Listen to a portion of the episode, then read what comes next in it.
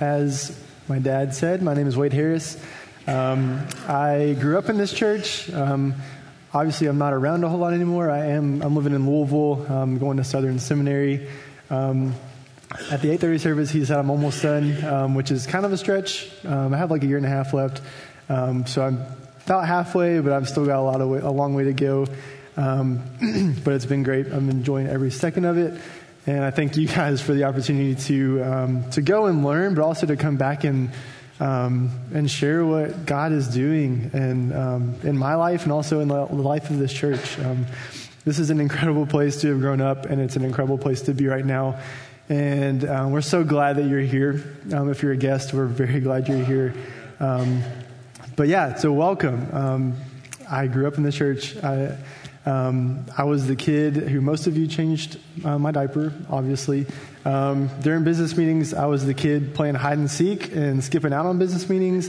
Um, a lot of times I would crawl down those stairs and hide in the baptistry, and none of you all had any idea. So I think I did great. Um, but anyway, um, yeah, so today we're going to be talking about spiritual disciplines. We're going to be doing um, a sermon series called CrossFit. Um, it's all about spiritual disciplines, um, and we're going to be covering that for the next couple weeks. Um, but I get the joy and the honor to be able to kick off the series, um, just talking about a couple of spiritual disciplines. But before we get into the specifics, um, I wanted to just give you guys just a little bit of a background on spiritual, spiritual disciplines and what they are and and why they're important.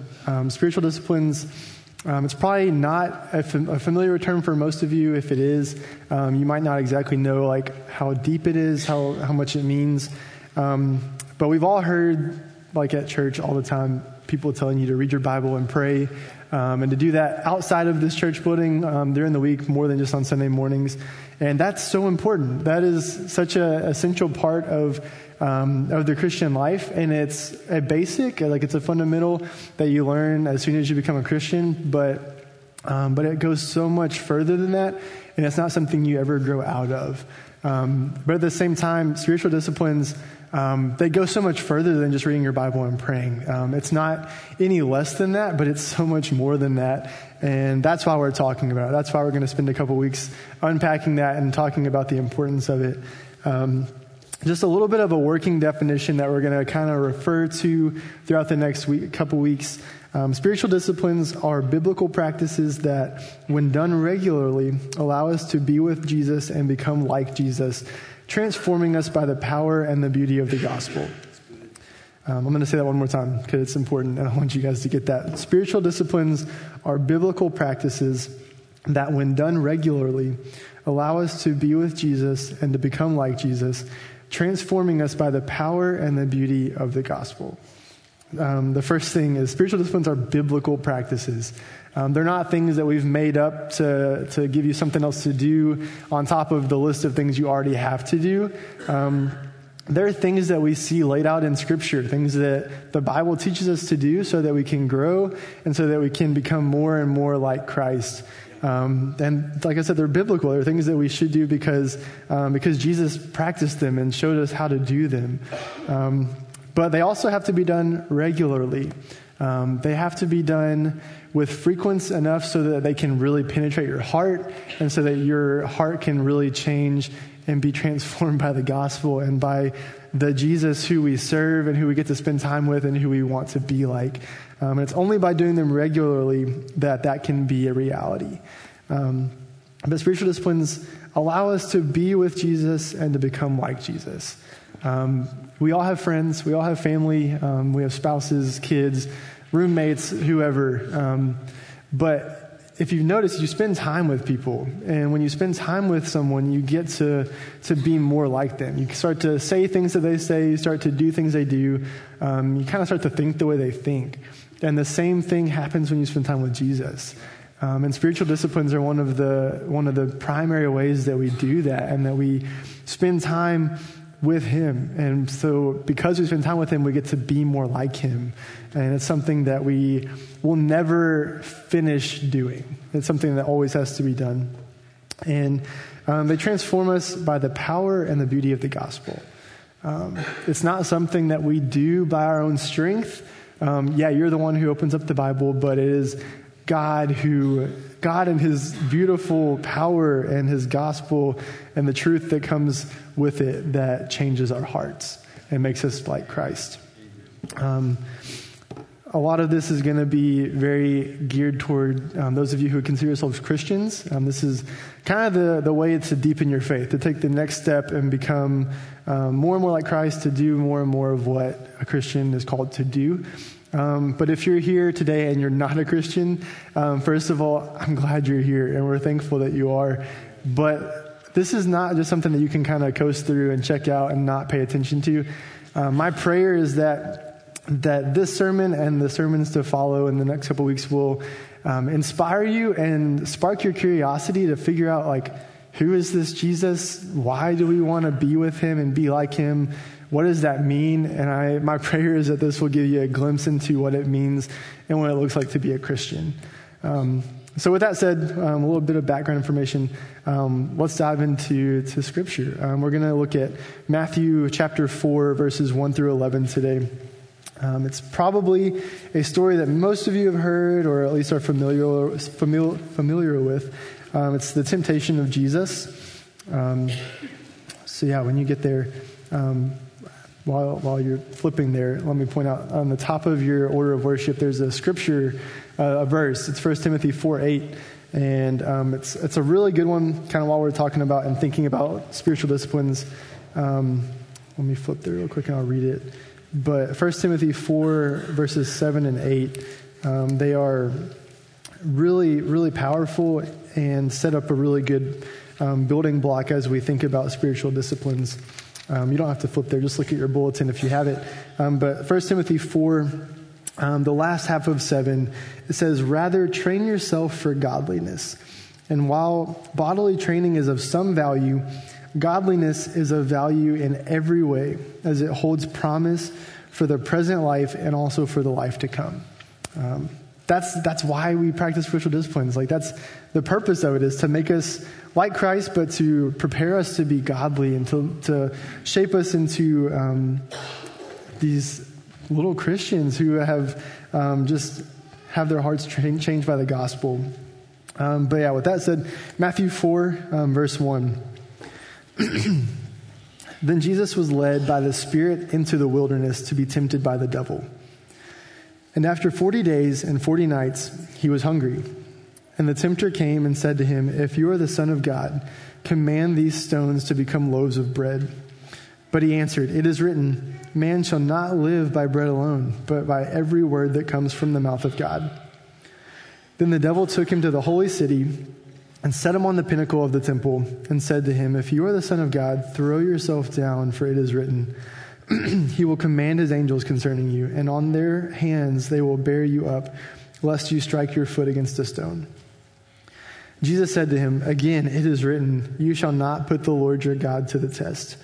Again, the devil took him to a very high mountain and showed him all the kingdoms of the world and their glory. And he said to him, All these I will give to you if you will fall down and worship me. Then Jesus said to him, Be gone, Satan, for it is written, For you shall worship the Lord your God and serve him only. Then the devil left him, and behold, angels came and were ministering to him.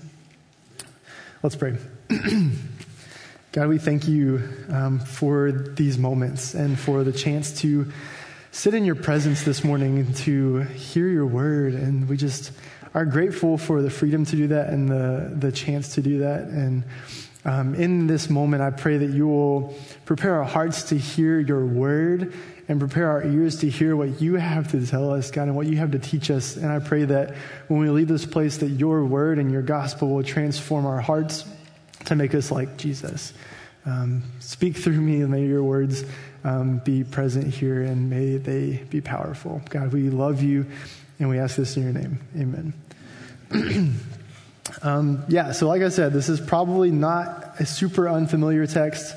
Um, many of us have heard the story of Jesus fasting for 40 days. I mean, it's a pretty big deal, so it's hard to miss. Um, but I want to give you a little bit of context before we get into chapter 4. Um, um, right before that, there's like a paragraph. Um, there should be a heading in your Bible called the baptism of Jesus. so, just a little bit of a little paraphrasing. Jesus comes down from Galilee. He walks down to the Jordan River. um, and he sees his cousin John, John the Baptist, in the river baptizing these Jews. So in this time, the, the Jews were preparing for a Messiah. They were waiting for God to send his Holy One, his chosen one, to come down and save them and save them from their sins. And so they would come to the river. John the Baptist would cleanse them in preparation for this Messiah who's supposed to come. Um, so Jesus walks down. Jesus is the Messiah, if you um, don't know that. Jesus is the Son of God. He's fully human, but he's also fully God. So he is the Son of God sent down to save us and to wash us of our sins. Um, he's perfect, he's sinless. But he says, Hey, John, I, I want you to baptize me. And John says, um, No, I need to be baptized, to baptized by you. Why do you come to me?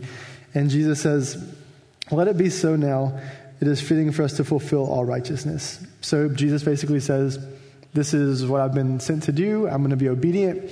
Um, just like you have to be washed by your sins, I'm going to be washed as well. Um, though he's not being washed of his sins. Um, but this river, so like this isn't like a nice um, chlorine full pool. Like this is a river. People are probably bathing in it. People are swimming in it. They're sending their kids down to the river to like wash their clothes. Um, so this is a disgusting river. Like this river is going to be um, very just gross, lots of germs. Um, but metaphorically, so like baptism, they would do this to wash their sins away. Um, so it's a spiritual, metaphorical washing, cleansing of their sins.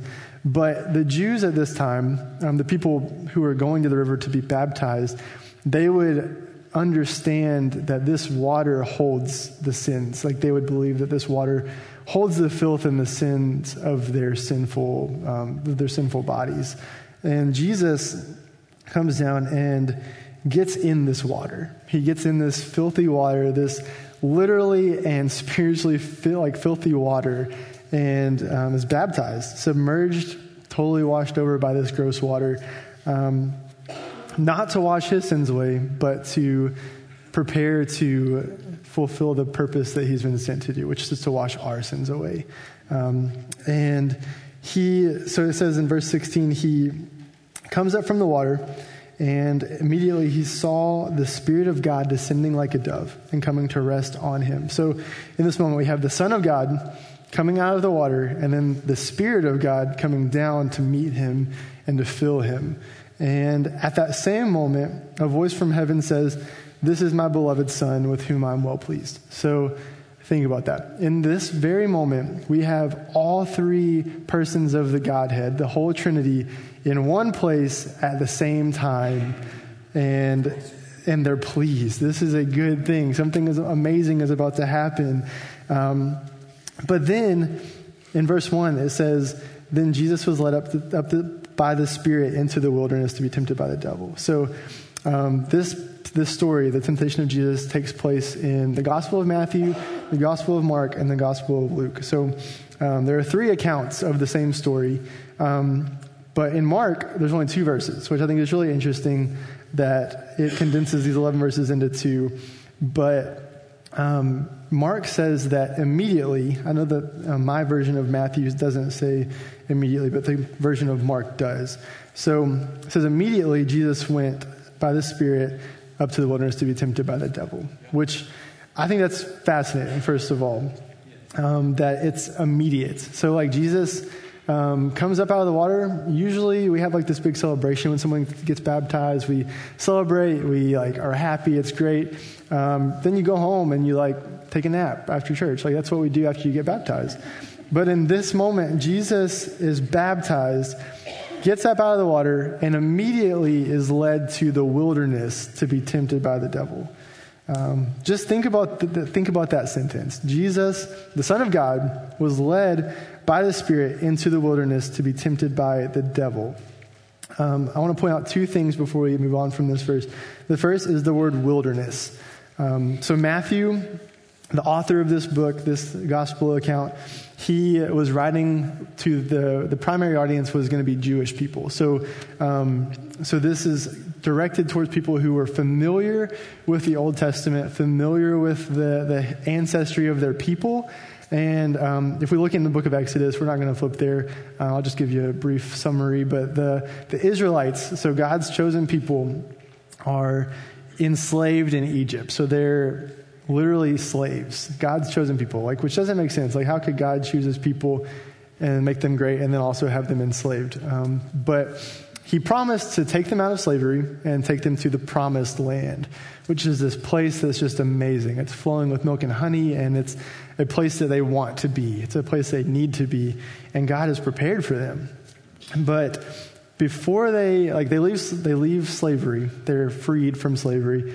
But before they get to the promised land, they spend 40 years in the wilderness. And that word can also be translated to mean desert. So if, if you're reading this and like you're picturing it, which I encourage you to do, um, you might be picturing like a jungle by the word wilderness, but if you want to picture a desert, that's also appropriate. Um, the point is, the wilderness is a place where people are alone and they're scared and they're hungry and they're pressed and they're suffering and they're in pain and it's it's not a pleasant place to be. Um, but Jesus is led to this place, to the wilderness, um, to be tempted by the devil. Um, and then the second thing I want to point out is that he was led by the Spirit, um, which is kind of weird. I can't fully explain the theology behind that, but Jesus, who is the Son of God, he's fully God, is led by the Holy Spirit. So he's led by God to the wilderness. And I think that's really interesting. If I were Jesus, and I would assume Jesus would feel the same way, but he probably would not want to go to the wilderness. He probably would not want to go there alone, be pressed, be hungry. But, um, but the Spirit leads him, and he goes. He's obedient to follow the Spirit's leading. Um, and I think that's amazing because a lot of times in my life, and I'm sure in your life, you end up in places you might not want to be. You go places where you're feeling lonely and you're feeling depressed and you're, um, you don't know what to do, you don't know what's next. But the Spirit leads him there. And I think that's important because Jesus has to go where he knows the people he's going to save are going to be. And so that's us. Like we are in these places sometimes. You not, might not physically be stranded in a desert. Um, we have iPhones now, so you can get out of the desert if you needed to. But, um, but like we get in places where we feel like this. We feel lonely. We feel um, worried, scared, depressed. Um, and that's just part of life. But Jesus goes there um, to prepare for what God has called him to do. so, um, verse 2 And after fasting for 40 days, and 40 nights he was hungry. Uh, I don't know about you guys, but um, hungry might be a little bit of an understatement after 40 days and 40 nights. Um, I can't imagine that. I really cannot imagine going that long without food. Um, I didn't eat breakfast this morning, and I'm regretting it. So I, I can't imagine going 40 days without food, uh, 40 days without eating breakfast. But, um, but Jesus does that. There's a purpose for that. Um, and then verse 3 says, And the tempter came and said to him, If you are the Son of God, command these stones to become loaves of bread. But he answered, It is written, Man shall not live by bread alone, but by every word that comes from the mouth of God. Um, that's incredible to me. So, Jesus, like we said, he's hungry. It's been 40 days since he's had anything to eat. And um, the tempter, which is also interesting, that that is the devil. Like the devil is literally face to face with Jesus in this moment. Um, and I cannot imagine temptation to that degree. I mean, like Jesus, he's fully God, fully human. He was sinless. So he did not have a corrupt, sinful nature to tempt him from within. So he didn't have a voice in his head saying, hey, you're hungry, you should eat, um, turn these stones to bread. He didn't have like this, like, I don't know, this desire to, to like go and sin. But, um, but the devil comes face to face with Jesus and says, If you're hungry, why don't you just turn these stones to bread? I know you can do it. Um, but Jesus knows that this is more than food. Um, I've been watching Survivor a lot lately. Um, I, don't, I don't know if you guys have watched it. Um, I grew up watching it, but then I took a long break when I didn't have cable in college and didn't have time to, uh, to watch TV. Um, but then I recently discovered that there are like 30 seasons of Survivor on Hulu, and I have been binge watching it, um, which is yeah, which is probably not the, the, wisest thing while I'm trying to get a master's degree, but you know, um, it's whatever. But anyway, so I've been watching Survivor, and Um, if you are familiar with the show, you'll know what I'm talking about. If not, I'll kind of give you a little bit of background. But in Survivor, they take 20 so um, castaways and they take them to a desert island. There's nothing there, no food. Um, they give them like a pound of rice to eat for a whole month, and then like they're left to like fish and eat bugs. So like they're probably hungry, like they're starving. Um, but the whole point is like they're trying to win a million dollars. So the person who lasts the longest wins a million dollars. And so throughout this this whole I guess this whole month on the island, they have the chance to vote each other off the island. And if you get voted off, you no longer have a chance at winning a million dollars. So you want to stay in as long as you can. But um, every now and then, I guess every episode, they have what they call an immunity challenge. And if you win the immunity challenge, you get immunity at that tribal council. So you cannot be voted off. So you want immunity at tribal council so you have a chance to win a million dollars. Um, but usually the immunity challenges are like really endurance based. You have to be able to hold on to a pole or like keep your whole body with just your face out of the water. Um, like it's really weird. But um, so like I was watching an episode the other day. They were hanging from these poles, like 10 feet above the ground, and they're just wrapped around a pole trying to hang on for dear life. Um, and I, mean, I can't do that if I am not starving. So I don't know how they're doing it, but um, they're hanging on, like these things last hours, like just hanging onto a pole.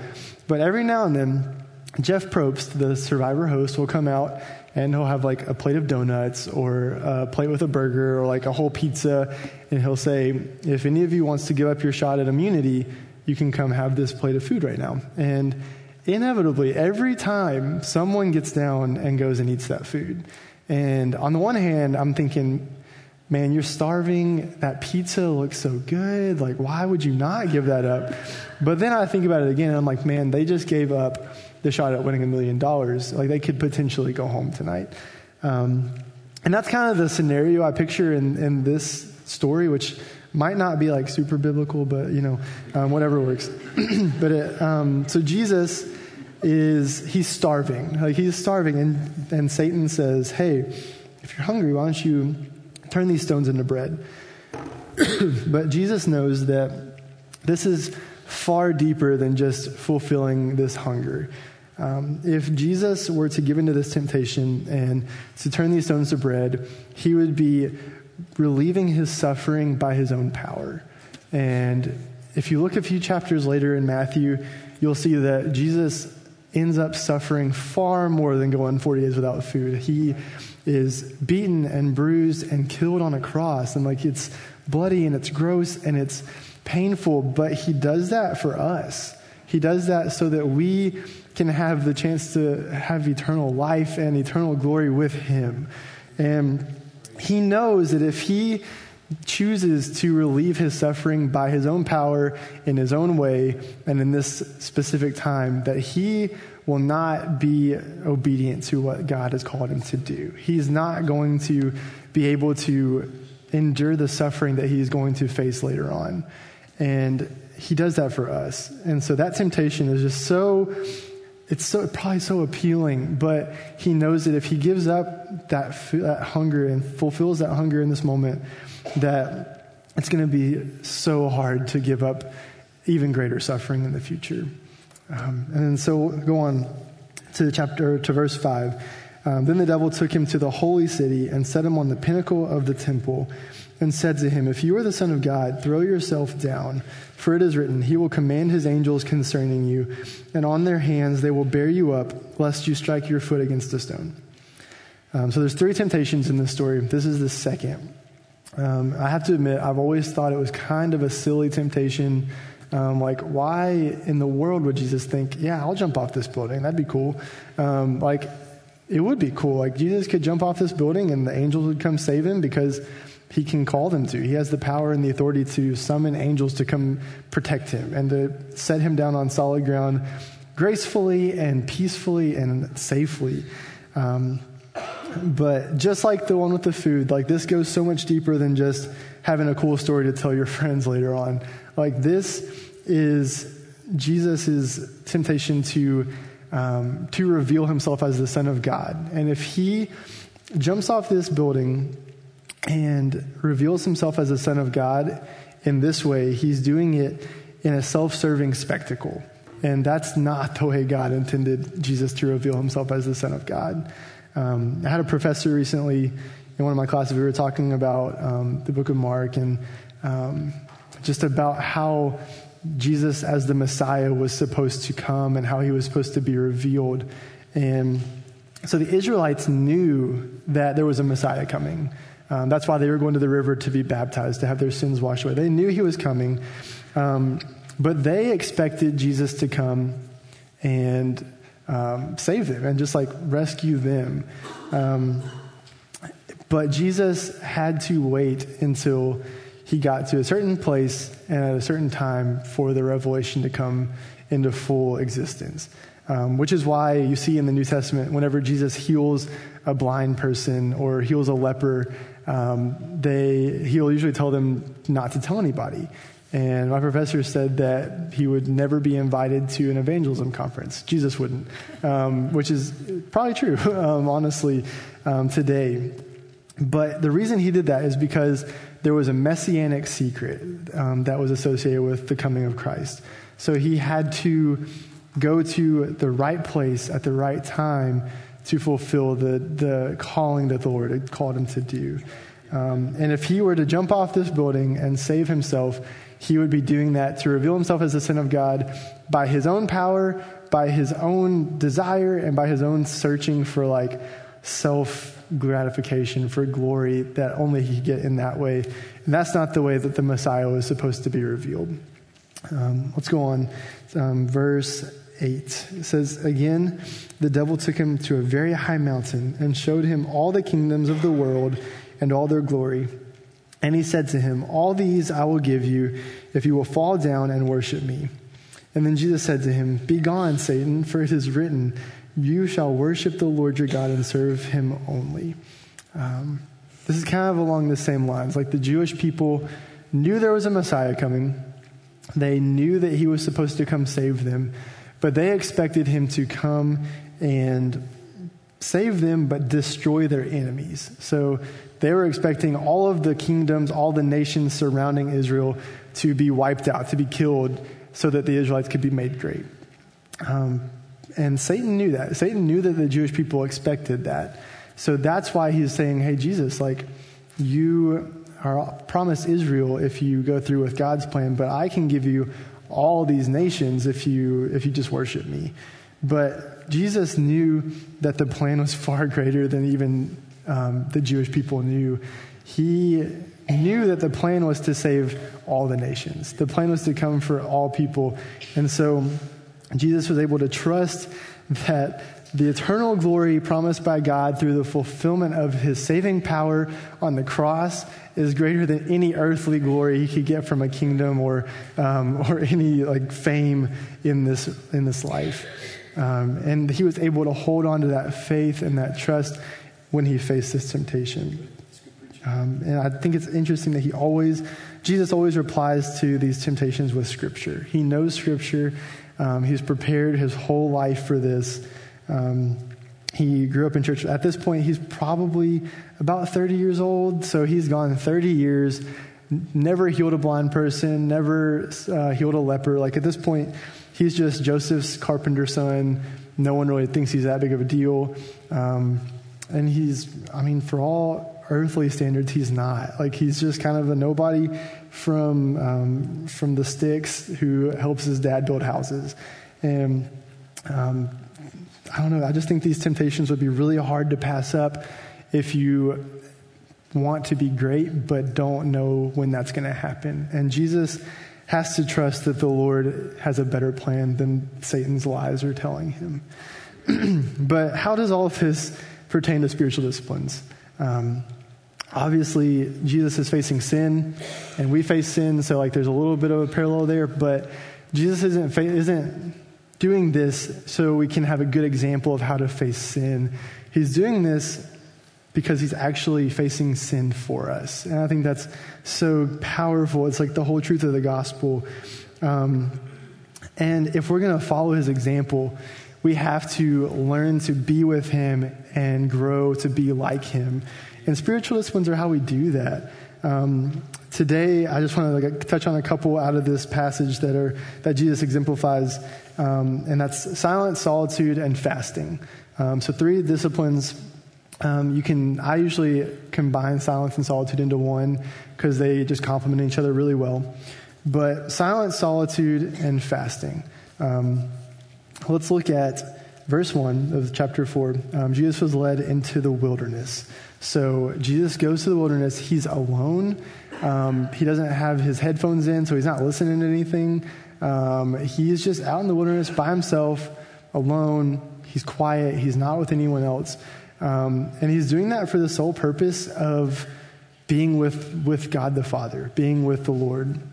Um, even though he's Jesus, he's fully God, he knows that in order to, um, to be faithful to what God has called him to do, he has to keep his relationship with God a priority.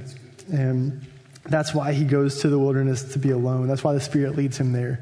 Um, but, um, but yeah, it's just a really good way to, to just kind of refocus your mind on, on God and on your relationship with Him. Um, silence and solitude often is going to be done um, away from like your technology, your phone. I know silence and solitude, especially silence. I think that's a really challenging thing for us today. I think it's really hard to turn off your phone, turn off your music, turn off your TV, and just sit in the presence of Jesus. Um, but it's such a important thing to do. It's such a powerful way of refocusing your life on on Christ, on His face, and on um, being in um, in relationship with Him.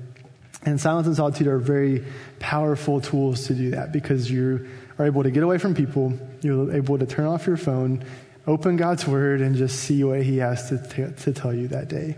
Um, I would recommend doing this regularly. Um, some of you might be really scared of that. You don't want to go be a, like be alone. That sounds like a nightmare to you. Others of you probably think, "Man, I will go away from everyone for as long as you need me to." Um, but like, it's there's purpose behind this. You're not just getting away from people. You're not getting away from your family or your friends or your roommates. Um, you're getting away for the purpose of getting with Jesus. And that's just such a powerful, um, powerful way to grow and to, to get to know him. Um, but the other thing that Jesus does is he fasts. He, um, he spends time not eating food for 40 days. Um, I know you're probably a little nervous. I'm not asking you to go 40 days without food. Um, I don't even know if that's like, if that's, I don't know. I would be miserable. Um, but anyway, fasting is a little more clear cut as it's laid out in Scripture. Um, typically, um, it's the practice of giving up food for the purpose of, of spending time with the Lord, of feeding yourself with the word that comes from the mouth of God, um, which is Scripture. Um, it's the purpose of giving up something that is necessary for survival or something that um, is very luxurious, but you've become really kind of too focused on.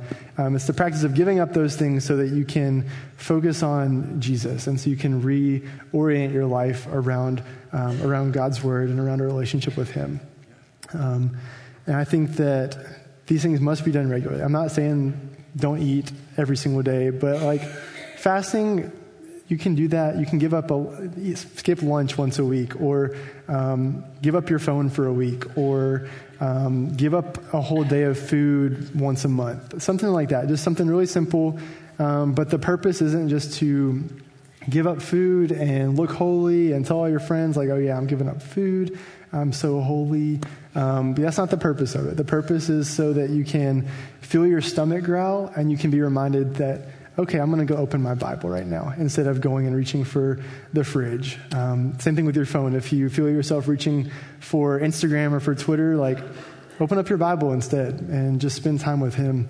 Um, and it's just the practice of being disciplined, just like an athlete disciplines their body. You are disciplining your soul so that you can be like Christ. Um, but yeah, it's just amazing. I mean, Philippians chapter 2, verses 6 through 11, it's basically the gospel. It's saying that Christ gave up his, his lofty position as God to humble himself and become like man so that he can save us. That's, the gospel. That's like that's the whole purpose of what we're doing and why we're why we practice spiritual disciplines, why we read our Bible every day, why we pray. Um, it's just so we can be more like Him, um, who who has done so much for us already.